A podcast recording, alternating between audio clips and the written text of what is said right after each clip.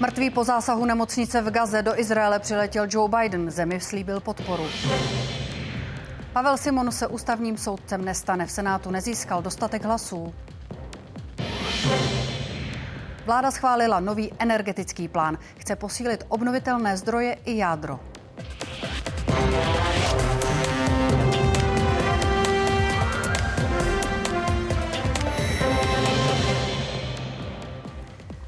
Středa 18. října v událostech. Přejeme dobrý večer.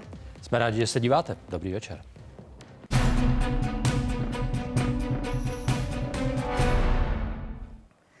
Ráno po tragédii v nemocnici v Gaze dorazil do Izraele americký prezident Joe Biden. Po předložení důkazů podpořil izraelskou verzi, že za ní může zřícená palestinská raketa. Izrael vyjádřil taky pochybnosti o počtu skoro 500 mrtvých, které krátce po výbuchu ohlásil Hamas. Šéf civilní obrany Gazy mluví o třech z těch obětech. Světoví politici volají po vyšetření tragédie.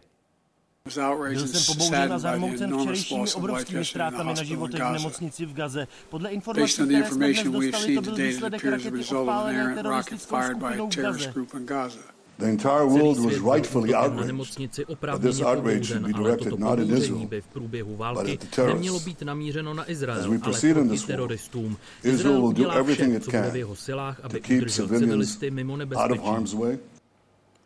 Teroristický masakr Hamásu z minulé soboty má první českou oběť. 22-letý Oran Elfasi byl izraelský rodák. Díky československým praprarodičům měl vedle izraelského občanství i české. Zavraždili ho v kibucu Nirim u Gazy. V Izraeli eh, je celá řada eh, jak už českých občanů nebo eh, občanů česko-izraelských, takže samozřejmě je to zpráva smutná a já bych chtěl vyjádřit kondolence rodině a od rodiny zároveň máme informaci, že zemřelý byl velkým zastáncem míru a že nechtěl, aby v tom konfliktu vlastně umírali jak Izraelci, tak i Palestinci. Do válečné zóny přiletěl americký prezident. Původně měl Joe Biden jednat v Jeruzalémě a poté pokračovat na arabsko-americký summit. Ten ale nejvyšší představitelé Palestiny, Jordánska a Egypta po noční tragédii v nemocnici v Gaze zrušili. Biden znovu explicitně podpořil Jeruzalém. Terorismus přirovnal k holokaustu a Hamas k islámskému státu. Letiště u Tel Avivu, pouhých 50 kilometrů od odpalovacích zařízení raket v Gaze, přistává letadlo s americkým prezidentem. Nikoliv zdvořilostní návštěva, ale cesta do země ve válce. Přímo na letišti vítali Joea Bidena dva bývalí političtí rivalové, Benjamin Netanyahu a Yitzhak Herzog. Kdysi proti sobě stáli ve volbách, pravice versus levice. Teď demonstrují válečné semknutí židovského státu. Look, folks, uh, I wanted to be here Chtěl jsem sem today. dnes Uh, přijet z jednoduchého důvodu, aby for lidé v simple Izraeli reason. a lidé I na want celém people of světě Israel, věděli, na čí straně stojí the people of Spojené the world. státy. to know where the United States stands. Your support Široká every i day hluboká podpora, kterou in the vidíme depth každý den and od breadth počátku of války, je bezprecedentní cooperation v that dějinách we have had spojenectví mezi since the našima dvěma beginning of národy. this war. A level of cooperation that is truly unprecedented. Biden reagoval také na úterní tragédii v nemocnici v Gaze. And based on what I've Na seen, základě it toho, appears co as jsem though viděl, se zdá, že to it was done způsobila by the other protistrana, team, not, nikoliv vy. not you. Ani teď ale arabští vládci nekorigovali svá původní prohlášení, která vinila Izrael. Mluvčí prezidenta odsuzuje odporný izraelský zločin spáchaný proti nemocnici Al-Ahlí v Gaze. Předseda palestinské autonomie Mahmud Abbas vyhlásil na palestinských územích na západním břehu státní smutek. Probíhá tam zároveň protestní generální stávka.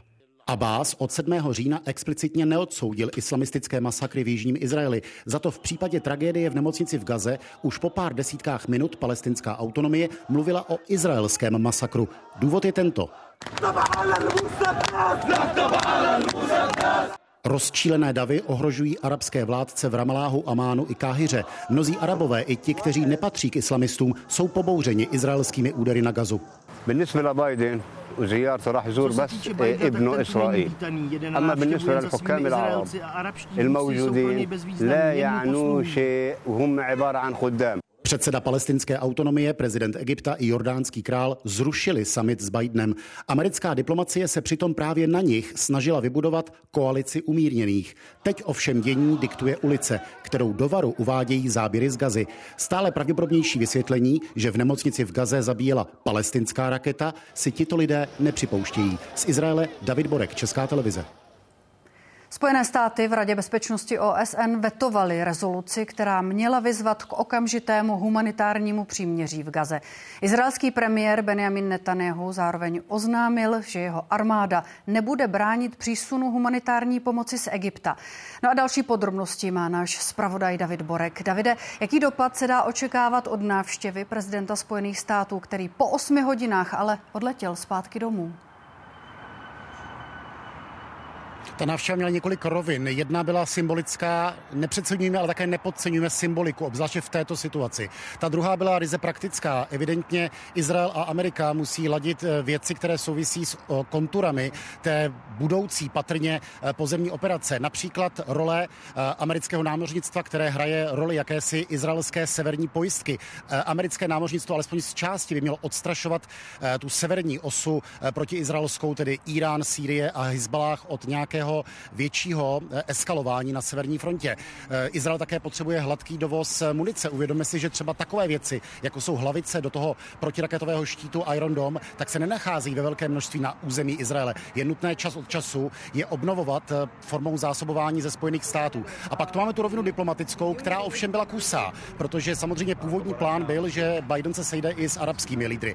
Na té izraelské diplomatické straně se podařilo už zmíněný ústupek, tedy že Izrael nebude blokovat eh, humanitární dodávky, ale pozor, pouze voda, jídlo a léky a pouze do jižní části pásma Gazy a pouze za podmínky, že se jich nezmocní islamisté. Ale skutečná diplomacie tedy byla kusá, protože příběh posledních 11 dnů je vlastně příběhem paralelních velice intenzivních diplomatických tahů. Jednak Irán, jednak eh, Sýrie, Hezbalách, po případě Katar a proti nim Amerika a Izrael. Ale samozřejmě pro Ameriku eh, ten ideální stav je, aby to nebyla osa Amerika-Izrael, aby to byla osa Amerika-Izrael a umírněné státy arabského světa, což eh, po událostech posledních 24 hodin nevyšlo, protože arabský svět, jednak ta ulice z dola a jednak ti lehce, lec, kdy lehce vystrašení arabští vládci z hora, tak prostě reagovali, jak reagovali. Vzali tu první variantu, kterou předkládali vládci Gazy, tedy že se jedná o izraelský masakr a u toho už zůstalo. Tohle je vlastně kusí charakter té jinak diplomaticky velice ambiciozní návštěvy. Davy se do ulic palestinských měst západního břehu vydali už v noci. Skandovali hesla vyzývající k povstání a zničení Izraele. Stejně jako v okolních muslimských zemích tu bez zbytku přijali verzi Hamásu o kazánské nemocnici vybombardované Izraelem. Hněv se ale později obrátil i proti vůdci palestinské samozprávy Mahmúdu Abásovi za to, že údajně postrádá ráznost a že se původně plánoval sejít s americkým prezidentem Joeem Bidenem, podporovatelem židovského státu.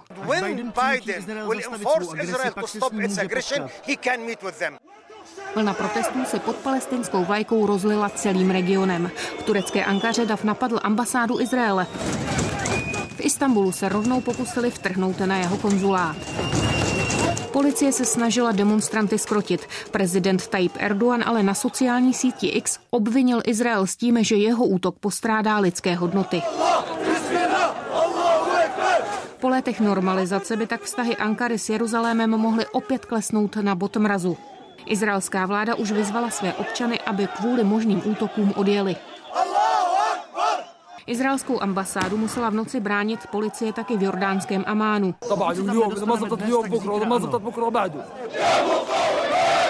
Dav demonstrantů se nakonec vydal před královskou mešitu. سواء الأمة الإسلامية أو الأمة العربية أو حتى بدون مبالغة يدافع عن كل الإنسانية Protižidovské výpady se nevyhýbají ani Evropě. Německý kancléř Olaf Scholz, kterému raketový poplach zkomplikoval přesun z Tel Avivu, rázně odsoudil útok molotovovými koktejly na berlínskou synagogu. Das empört mich persönlich, was einige dort rufen und tun. Vysoká bezpečnostní opatření a dohled nad židovskými institucemi nařídili policejní sbory napříč Evropou. A je pravděpodobné, že je v dalších dnech ještě navýší. Dana Zlatohávková, Česká televize. Během útoku teroristů z Hamásu 7. října zemřelo podle izraelských úřadů přes 14 lidí, z toho téměř dvě stovky cizinců, nejvíc z USA. Mezi mrtvými je od minulé soboty už 300 příslušníků izraelských bezpečnostních složek. Islamisté odvlekli do pásma Gazy i 200 rukojmích taky včetně cizinců. Hamásem kontrolované ministerstvo zdravotnictví v Gaze po útoku na nemocnici hlásí bezmála 3,5 tisíce mrtvých. Zraněných je podle něj přes 12 tisíc. Čísla nelze nezávisle ověřit. A jak už jsme říkali, teror Hamásu má svou první českou oběť. Nositele českého a izraelského pasu identifikovali izraelští patologové mezi víc než třemisty dosud nestotožněnými mrtvými po masakru z minulého víkendu. Mezi 14 stovkami obětí teroristického útoku Hamásu je i 22-letý Oran El Fasi, potomek československých emigrantů a rodák z Izraele, kde trvale žil, byl 7. října na návštěvě u přítelkyně v kibucu Nirim. Stal se obětí teroristického komanda. Měli ho zastřelit střelou přímo přes, přes okno. Eh, prababička s pradědečkem pocházeli, pocházeli z Ostravy, eh, babička i matka se už narodili v Izraeli, ale všichni měli vztah k České republice. České velvyslanectví nemá zprávy, že by v blízkosti pásma Gazy byli i další čeští občané. Evakuace vládními speciály skončily minulý pátek. Pomoc využilo 228 lidí. Jiní Češi v Izraeli zůstali a v občané s dvojím občanstvím, jako byl právě v Oran El Fasi, v těch tu máme několik tisíc, až do pěti tisíc. Telavivské velvyslanectví neeviduje žádné české pohřešované, kteří by mohli být rukojmími teroristů. Byť u lidí s dvojím občanstvím je prověřování složitější, protože primárně používají izraelské doklady. Milada Migrátová, Česká televize. Evropští politici odsoudili útok na nemocnici v Gaze a požadují jeho prošetření. 27. se dál snaží najít jednotný postoj k dění na Blízkém východě. V Bruselu je Petr Obrovský. Petře, pomohl ke sladění postojů mimořádný videosummit ze včerejšího večera? Zdá se, že ty postoje se eh, přibližují minimálně za posledních pár dní je vidět, že 27. častěji zdůrazňuje humanitární rozměr toho, co se děje v pásmu Gazy. Podporuje Izrael, uznává jeho právo na obranu, ale zároveň apeluje na Jeruzalém, aby jakákoliv vojenská odpověď byla přiměřená a v rámci mezinárodního práva. Souvisí to s obavou Evropy, že by se konflikt mohl rozšířit do dalších zemí v regionu, případně, že by mohl eh, přímo tady v Unii způsobit vzestup radikálního islamismu. Informace Informaci o útoku eh, na nemocnici se lídři dozvěděli eh, včera během jednání. Šéf unijních samitů Charles Michel po něm řekl, že podle něj se jedná o čin v rozporu s mezinárodním právem. Předsedkyně Evropské komise Ursula von der Leyenová, kritizovaná některými členskými státy za podle nich příliš proizraelský postoj, pak zdůraznila, že není podle ní rozpor mezi podporou židovského státu a humanitární pomocí eh, civilistům v Gaze. Přiblížila, že Unie zřídila letecký most přímo do Egypta, tak aby pomoc proudila co nejrychleji a na hranici eh, blízko pásma Gazy už čekají první zásilky s potravinami a nebo léky. K tématu se ještě vrátíme. Z útoku na nemocnici v Gaze se vzájemně obvinují obě strany.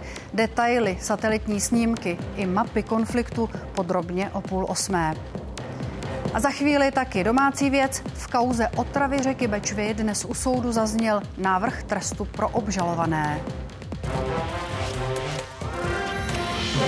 Pavel Simon ústavním soudcem nebude. Nominaci dosavadního člena nejvyššího soudu odmítl Senát. Pro bylo pouze 23 zákonodárců z přítomných 73. Prezident Petr Pavel, který ho navrhl, rozhodnutí respektuje a uvedl, že bude nadále hledat nejvhodnější kandidáty. Krátce po půl dvanácté prezident Petr Pavel vystupuje před členy horní komory. V úvodním projevu říká, že chce pestrý ústavní soud. Zároveň zmiňuje, že kandidáti na soudce se teď řeší víc než dřív, včetně jejich osobního života. Je to jen nově pojatým detailním zájmem o jejich osobnost? Nebo je to nějaký vzkaz? By to měl brát jako pochvalu, že na rozdíl od předchozího prezidenta umí předkládat kvalitní kandidáty, o kterých diskutujeme. Nehledejte Eh, v tom našem zkoumání těch věcí a v tom našem rozhodování žádný vzkaz. Nominaci Pavla Simona odmítli výbory, které v Senátu projednávali. Kritika zaznívala i přímo na plénu. Části senátorů se nelíbil jeho postoj k očkodňování. Řešili se i Simonovi mimosoudní aktivity. Firma, kterou vlastnil společně se svou ženou, nabízí čínská cvičení. Na webu používal titul DR. Dle mého názoru se jednalo o úmyslně klamavé použití zkráceného titulu. Minimálně v oblasti podnikání mě tedy opravdu nepřesvědčil. Můj měsíční příjem z výuky Qigongu je 6,5 tisíce korun českých, jsou zhruba 4% mého čistého měsíčního platu, já to nedělám pro peníze. Před senátory řekl, že do budoucna to chce dělat bez nároku na odměnu. Zároveň se hájil tím, že i jeho ostatní mimosoudcovské aktivity jsou v souladu se zákonem.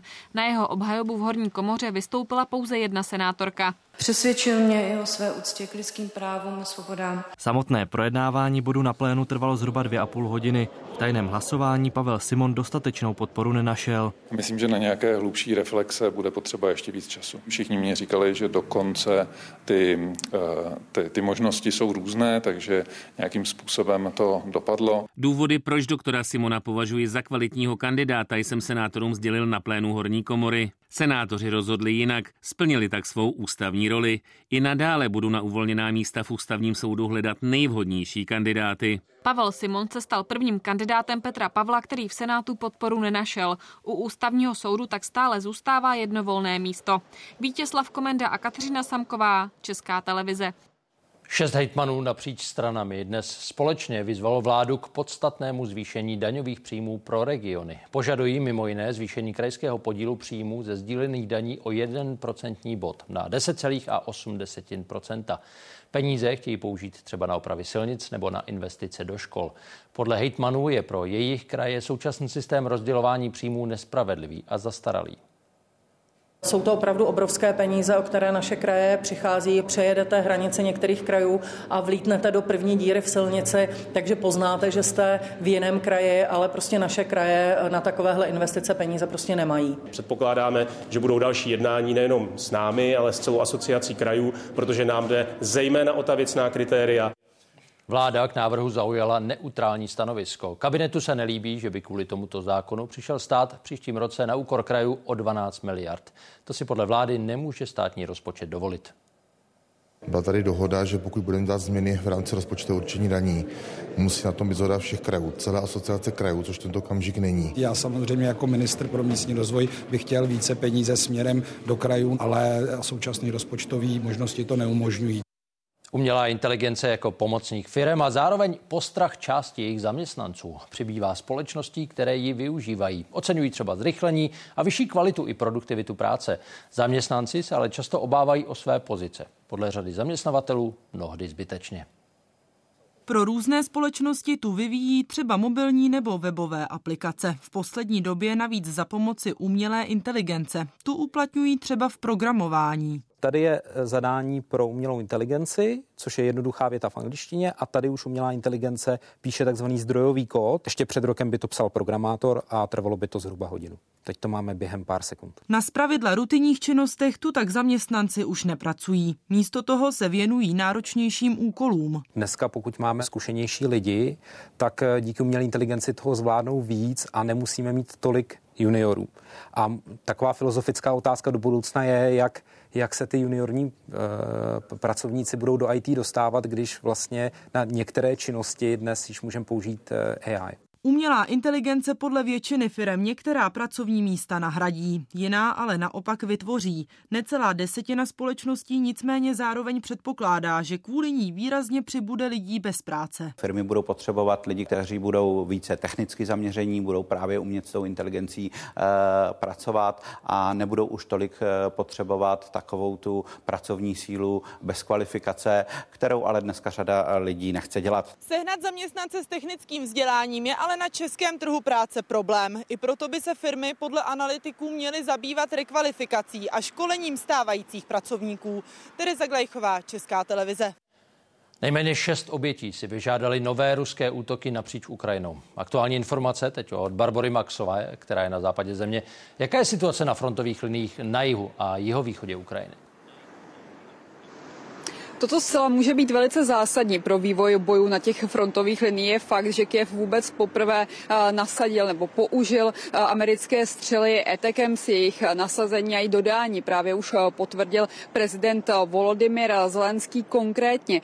Právě ukrajinské síly tyto střely využily při velice překvapivém včerejším úderu na okupovaná letiště nebo na, okupo, na letiště na okupovaném Berďansku a také Luhansku. Konkrétně tam ukrajinská strana zničila devět vrtulníků a také sklady munice. Konkrétně při pohledu na jednotlivá místa fronty, tak asi největšímu tlaku teď momentálně čelí Avdivka v Doněcké oblasti ruské síly. Tam právě minulý týden na toto město v jehož ruinách se stále skrývá asi 2000 civilistů zahájili největší úder na Avdivku od začátku ruské invaze na Ukrajinu. Naopak ukrajinské síly hlásí postup u Bachmutu a ruští vojenští blogeři a zároveň i Institut pro studium války války eh, teď eh, potvrdili, že malé ukrajinské jednotky eh, hlásí svoji přítomnost na levém, tedy okupovaném břehu řeky Dněpr v Chersonské oblasti. Nicméně analytici zatím tvrdí, že ukrajinské síly tam nemají podmínky pro to, aby zahájily nějakou větší protiofenzivu kauze otrávené řeky Bečvy znějí závěrečné řeči. Státní zástupce navrhuje pro obžalovaného ředitele společnosti Energoaqua Oldřicha Havelku podmínku a peněžitý trest 1 milion korun. Firma má podle žalobce zaplatit 21 milionů. Bylo provedení dokazování bezpečně prokázáno, že oba obžalovaní se vytýkaného jednání, které bylo popsáno v obžalobě, dopustili a že tím naplnili zákonné znaky, znaky žalovaných trestných činů. Obhajoba naopak žádá osvobozující verdikt. Tvrdí, že neexistuje přímý důkaz ani řetězec těch nepřímých. Havárie se stala před třemi lety. Uhynuli desítky tun ryb. Rozsudek by měl padnout v pondělí. K závěrečné řeči pana státního zástupce mám jedině tu poznámku v tuto chvíli, že tady asi v předchozích 26 dnech hlavního líčení nebyl. Pokud má za to, že bylo něco prokázáno.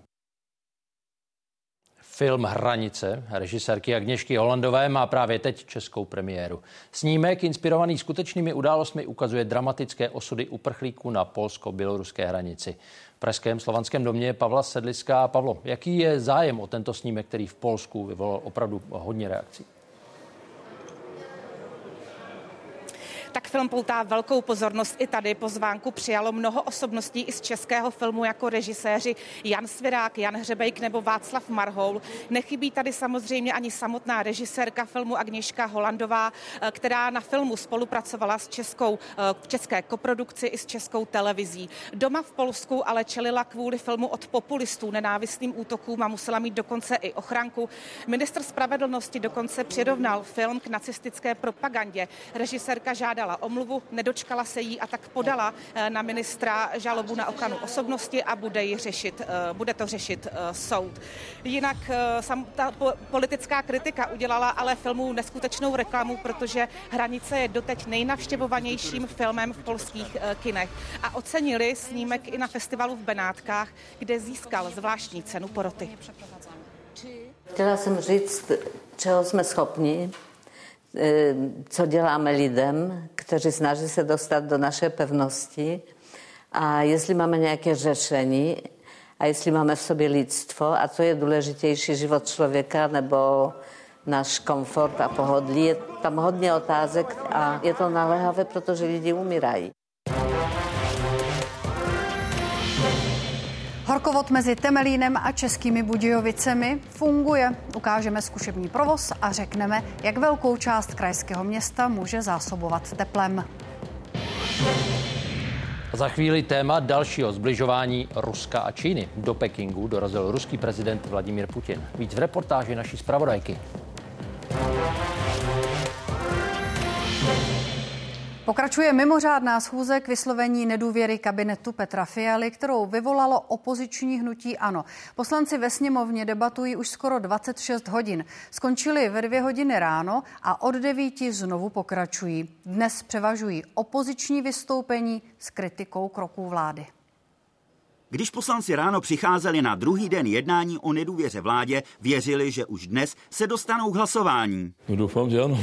A doufám, že to do večera stihneme. Koalice má v dolní komoře většinu. Hlasování o nedůvěře tedy zřejmě ustojí. Opoziční politici ale považují za důležité na problémy upozornit a ministrů se ptát. S odpověďmi ale nebyli spokojeni. Mě vůbec nepřesvědčili. Nejvíc jsem poslouchala pana premiéra, který se nám pochlubil 70 činy, ale ty činy nebyly dokonány. Hlavně si myslím, že tam nezaznělo spoustu věcí kolem akce do Zimetr a paní Vildumecové. Myslím si, že je škoda, že předseda Babiš diskutoval mnohem víc o tom, že v podstatě organizovaný zločin platil jejich kampaň. Běžná debata začala až po více než 12 hodinách schůze, tedy včera večer před 11. hodinou. Do té doby mluvili ti s přednostními právy. Tak toto v sále vypadalo poté, co domluvili ministři nebo předsedové klubů. Řada míst byla prázdných. Poslanci projevy, které v některých případech trvaly i desítky minut, sledovali třeba i z kanceláří.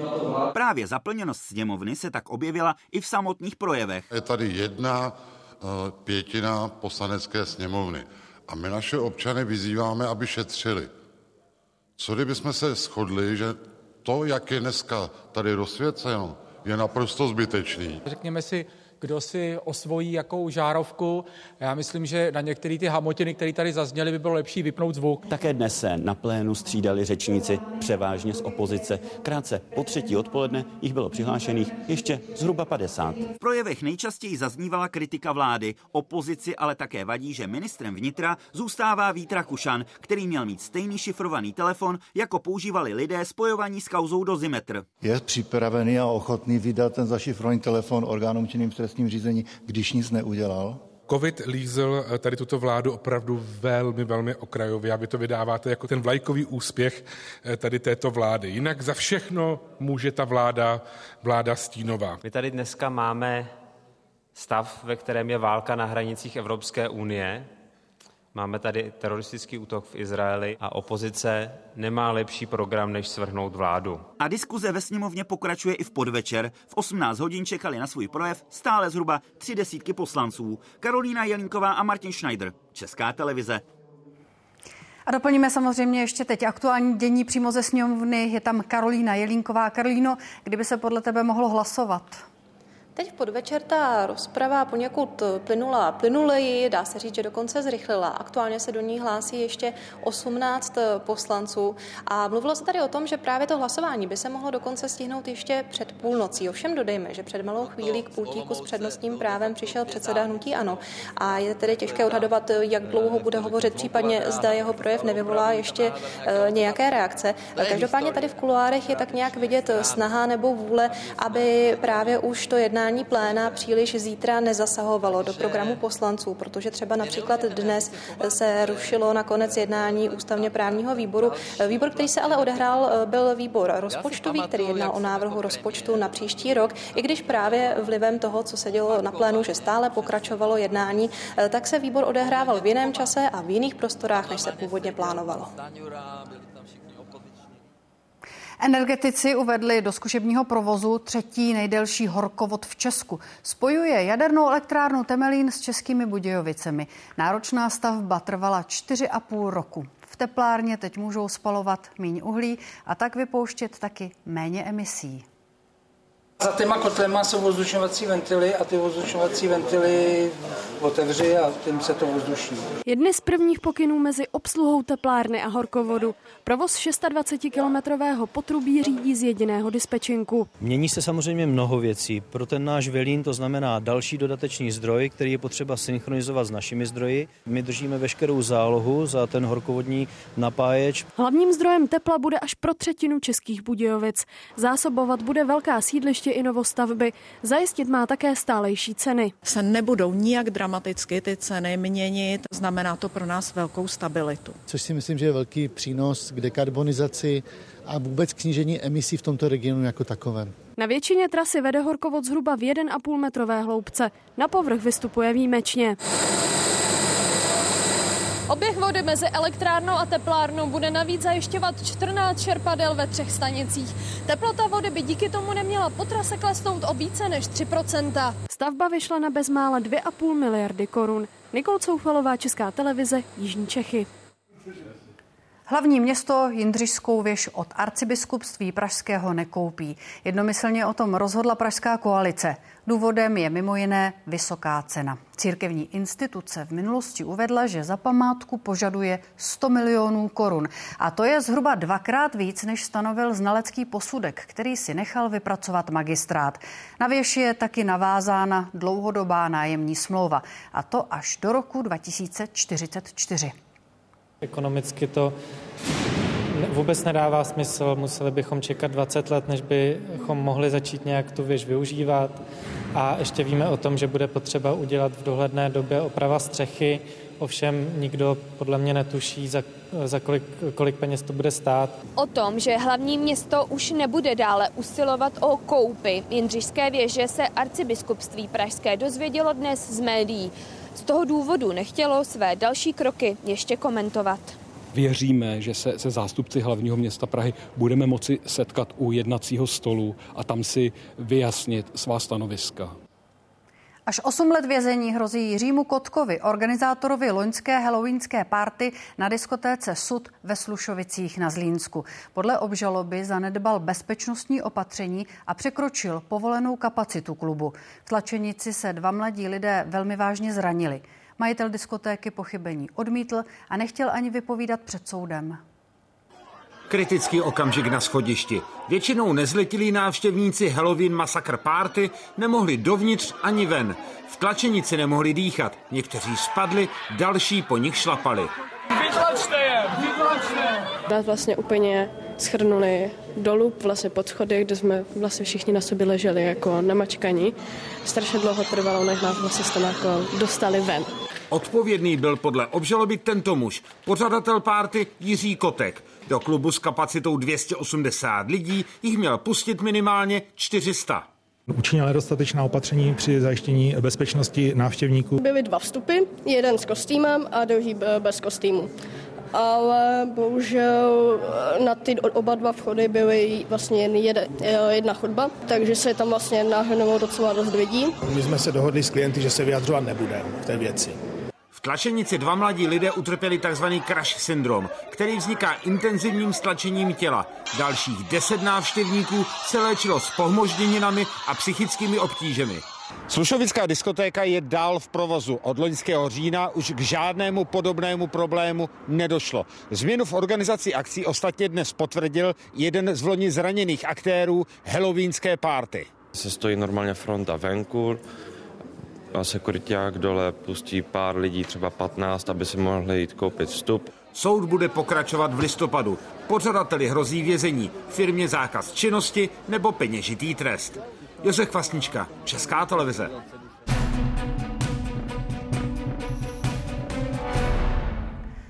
Vracíme se ke krve prolití v nemocnici v pásmu Gazy. Denní světlo odhalilo rozsah škod. Noční záběry odpalu raket a předčasného zřícení jedné z nich i dnešní snímky škod oslabily tvrzení Hamásu o leteckém útoku. Izraelská armáda zveřejnila taky nahrávky, které podle ní zachycují komunikaci teroristů z pásma Gazy. Z ní vyplývá, že vyníkem je zřícená raketa další organizace, islámský džihad. Hamás zůstal utvrzení, že za, za tragédii může izraelská puma a že obětí je skoro 500. Je sedm večer a gazou otřásá výbuch u nemocnice Al-Ahlí. První záběry z místa ukazují řadu obětí i raněných. Hamas bezprostředně poté obvinuje Izrael. Rovnou mluví o pětistech mrtvých. K tomu útoku došlo teprve před malou chvílí a už se objevují takové počty. Podrobně to prověříme.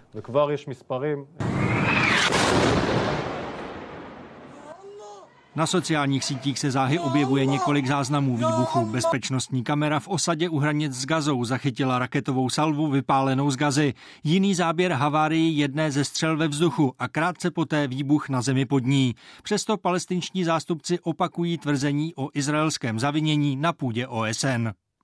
According to the initial figures, podle prvních odhadů about to roztrhlo a asi civilians civilistů. have been torn apart and massacred. Ještě v noci pořádá Hamásem ovládané ministerstvo zdravotnictví tiskovou konferenci u poničené nemocnice. Podle něj izraelská armáda do nemocnice volala a vyzývala k její evakuaci. Řekl ředitel nemocnice. Včera jsme vás dvěma údery varovali. Proč jste doteď nemocnici neevakuovali? Izraelská armáda vinu popírá s tím, že nemá informace o pohybu izraelských letadel v oblasti. Po prošetření ukazuje na po Hamásu druhé nejsilnější teroristické hnutí v Gaze. Intelligence from few sources that we have in our hands indicates that the Islamic Jihad is responsible for the failed rocket launch which hit the hospital in Gaza. Na ranních záběrech z místa je vidět parkoviště u nemocnice. Část aut je ohořelá, část nedotčená. Poškozené budovy, včetně přístřežků, stojí. Podle izraelské armády místa po dopadu jejich raket takto nevypadají. We would have seen craters Při tomto incidentu jsme nezaznamenali žádné krátery ani buildings, fyzické poškození both okolních of budov. which haven't been, in, haven't been identified in this incident. Na podporu své verze armáda ráno zveřejňuje zvukovou nahrávku. Podle ní je to zachycený telefonický rozhovor mezi dvěma členy Hamásu krátce po zásahu nemocnice. Říkám vám, že takhle padající raketu jsme nikdy neviděli, proto tvrdíme, že patří islámskému džihádu. Cože? Říkají, že patří islámskému džihádu. To šlo o nás? Vypadá to tak.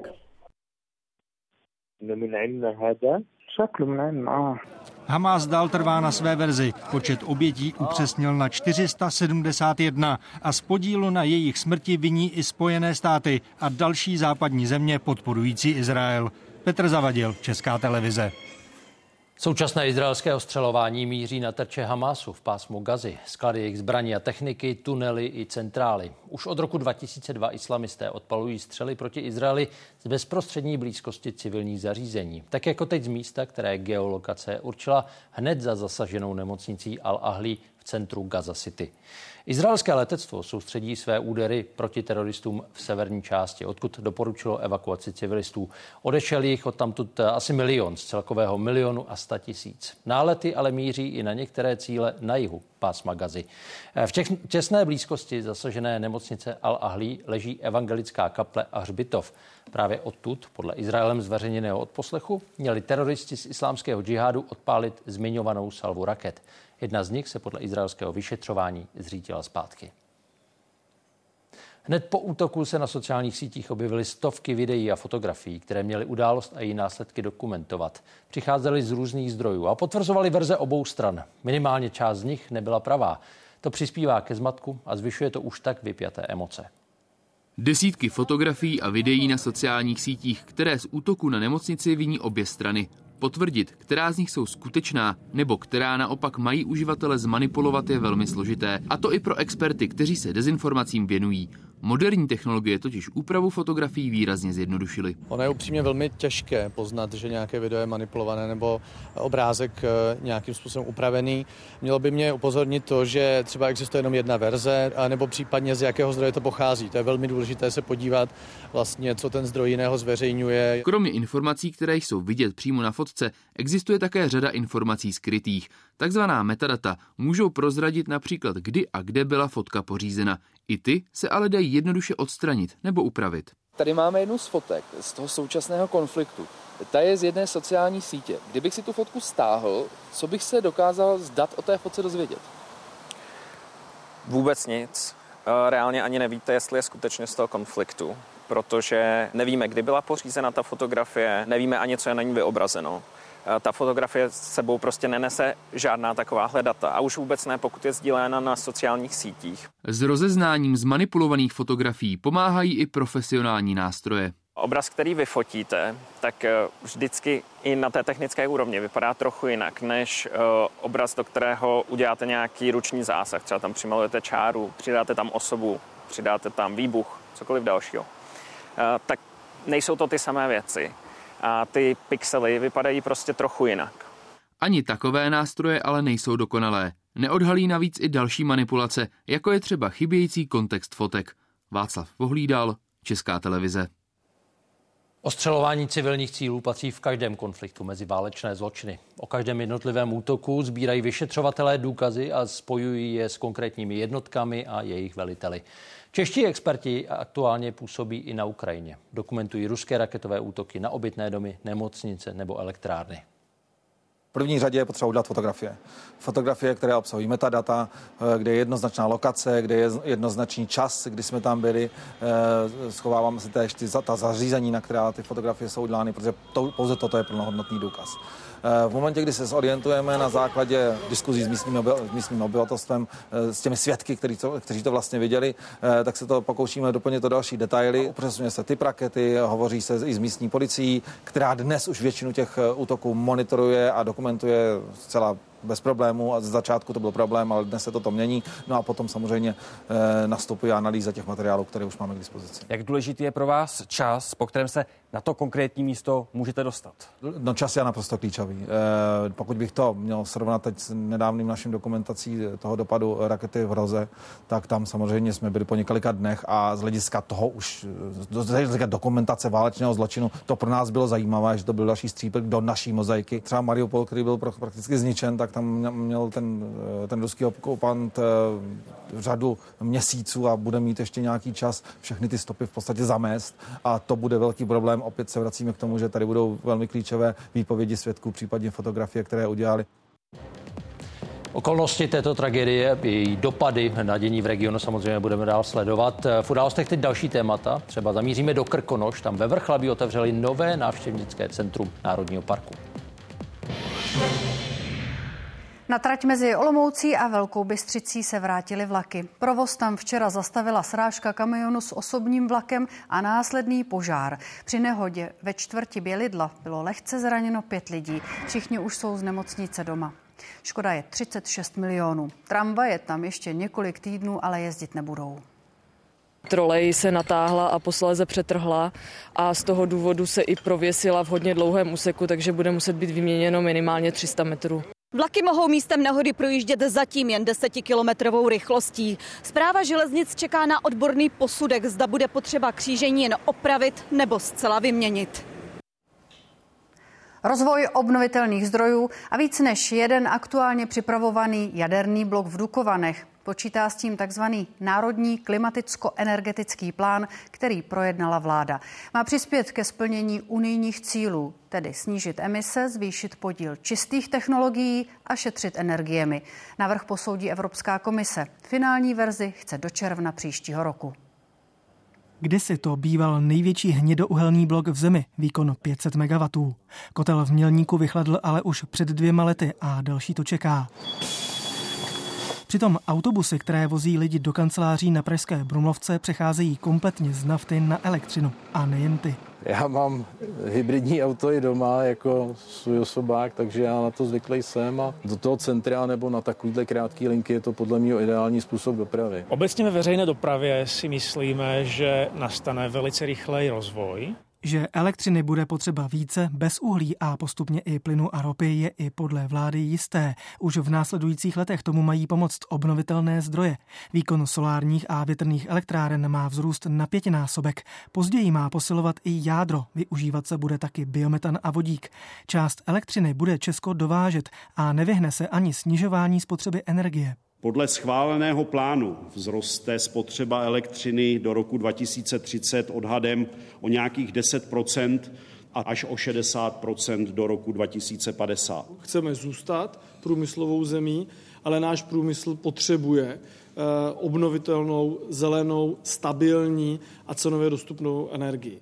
Podle sektoru obnovitelných zdrojů jde plán správným směrem. Ekologové vidí rezervy. Potenciál výroby z obnovitelných zdrojů je vyšší, než eh, kolik ten plán obsahuje a zároveň ten plán naopak je velice ambiciózní z hlediska jaderné energetiky. Budeme mít velmi spocené tričko, aby jsme těch cílů dosáhli.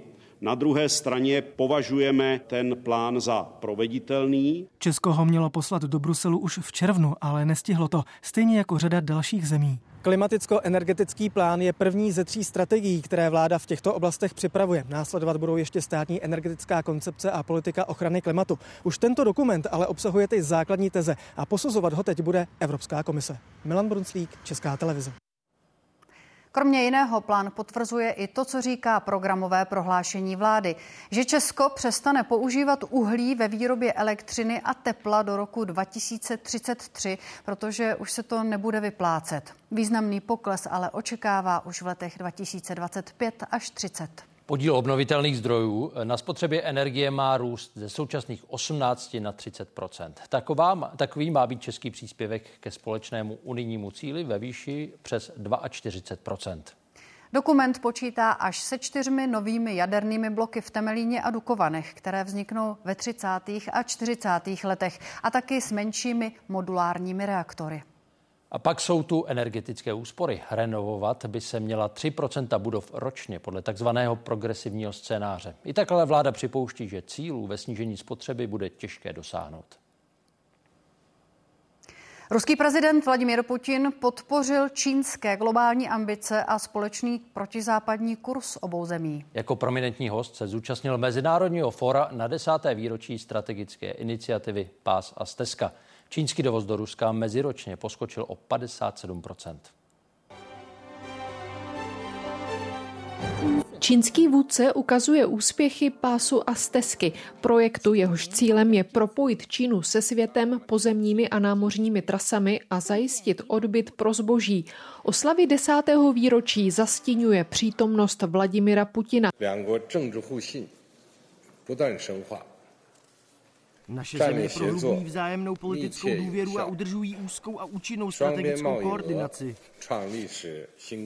V době, kdy je na Putina vydán mezinárodní zatýkač kvůli válečným zločinům na Ukrajině, ho čínský prezident vítá s otevřenou náručí. Na samitu se vládce Kremlu ukázal v doprovodu důstojníků s jaderným kufříkem. Závislost Moskvy na Pekingu stoupá a čínská ekonomika z toho profituje. Vývoz čínského zboží do Ruska letos stoupl o 57 Pása stezka měla původně zasahovat až do západní Evropy, ale vysoce postavení představitelé Evropské unie v Pekingu chybí. Jediným zástupcem je maďarský premiér Orbán. I ten využil příležitosti k posílení vztahu s Vladimirem Putinem. Uvažujeme, pane prezidente Kingu, drahý příteli, pro Rusko je pekingský summit vhodnou příležitostí, jak ukázat, že země není i přes více než 600 dní trvající agresi na Ukrajině v mezinárodní izolaci. Toto fórum probíhá ve znamení desetiletí úsilí prezidenta Xi Jinpinga o globální projekt budoucnosti s cílem vytvořit mnoha polární vážný, globální, orientovaný v budoucí, naceленный na formování более справедливого многополярного мира. Čína je pro Rusko největším ekonomickým partnerem a pomáhá mu odolat západním sankcím. Třeba po odchodu západních automobilek z Ruska teď trhu s auty jednoznačně dominují čínské značky. Он постоянно увеличивается. Неустало se to zvyšuje. Я не удивлюсь, se, kdyby za rok měli 95% trhu. 95%. Pro prezidenta Putina je návštěva Pekingu teprve druhou zahraniční cestou mimo státy bývalého Sovětského svazu od začátku války na Ukrajině. Loni byl pouze v Iránu. Z Číny Barbara Šámalová a z Ruska Karel Rožánek, Česká televize. O nově otevřený obor stomatologie na Lékařské fakultě Ostravské univerzity je velký zájem. Přijímací řízení absolvovalo 425 lidí. Nastoupit jich může jen 20. Akreditaci získala škola na začátku září, zatím na tři roky. Vznik oboru dlouhodobě podporují kraj i město. Podle zastupitelů pomůže s nedostatkem zubařů v regionu. Specializovaného lékaře teď nemá asi 100 tisíc lidí. Zítra vlastně se sestaví pořadí všech, to dnes ještě nebudu vidět, až zítra bude pořadí, bude jasné, kterých 20 je vlastně nejlepších. No a ti budou okamžitě oslovení napřímo. V pátek ještě tento týden bude zápis a v pondělí 23. října by měli nastoupit do prvního ročníku. Stát prohrál ve sporu o historický areál blízkosti Pražského hradu.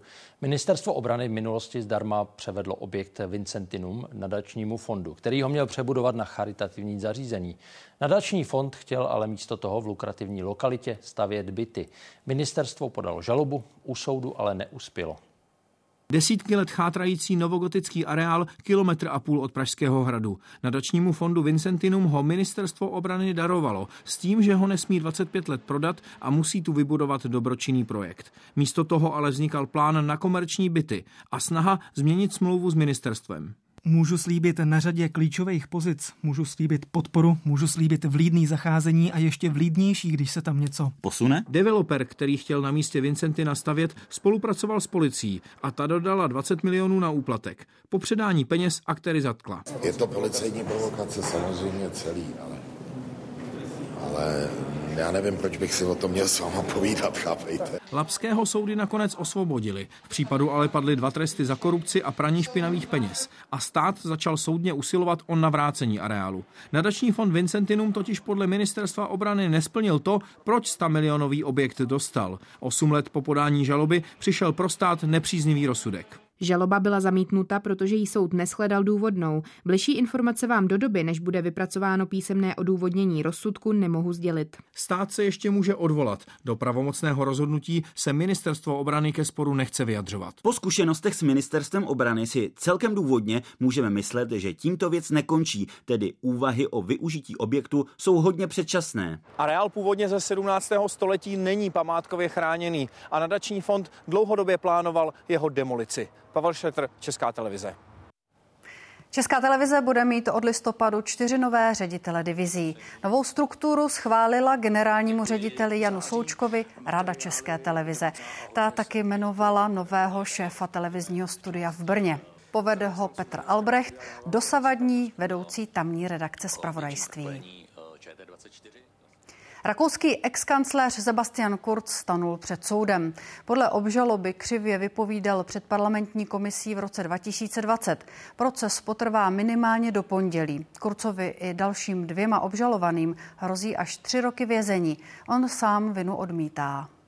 Muž mnoha prvenství. V zemi kdysi nejmladší ministr zahraničí, pak nejmladší předseda vlády na světě, ale taky první, který přišel o důvěru v rakouském parlamentu. A po 30 letech taky první obžalovaný exkancléř.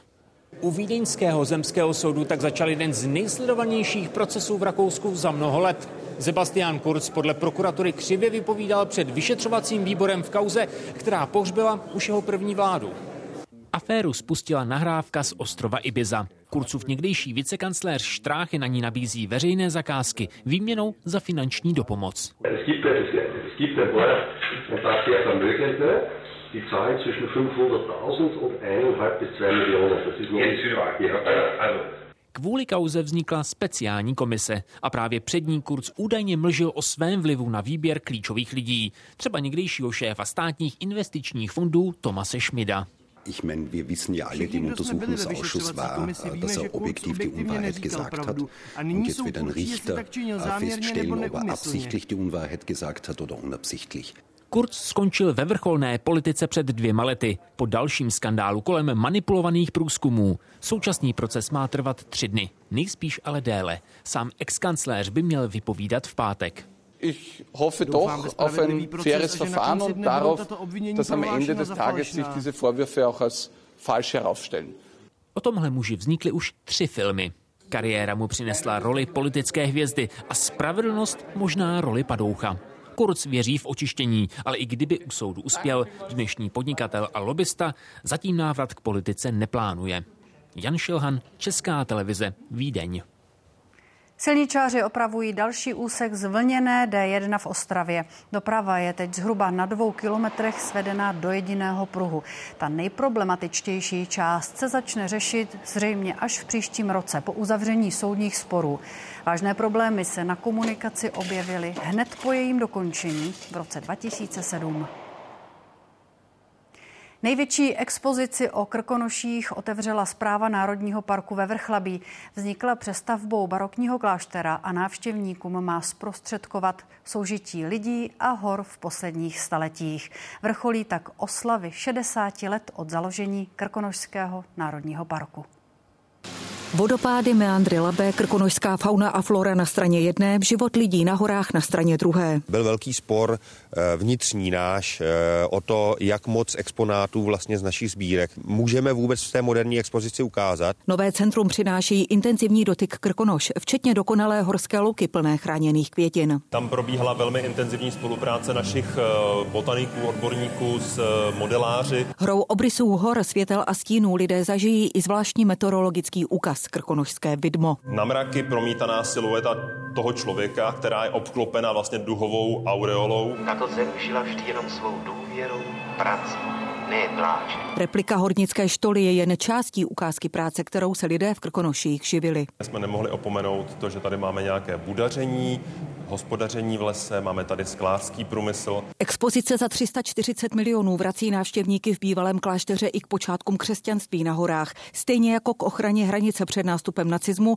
ale i v dobách komunismu. V druhém patře kláštera vzniká nová galerie a badatelny. I ty zpráva Národního parku spolu s hlavní expozicí návštěvníkům zpřístupní od začátku listopadu. Věra Hofmanová, Česká televize, Vrchlabí. Vývoj na Blízkém východě proberou taky události komentáře se zástupcem ministerstva zahraničí i z analytiky.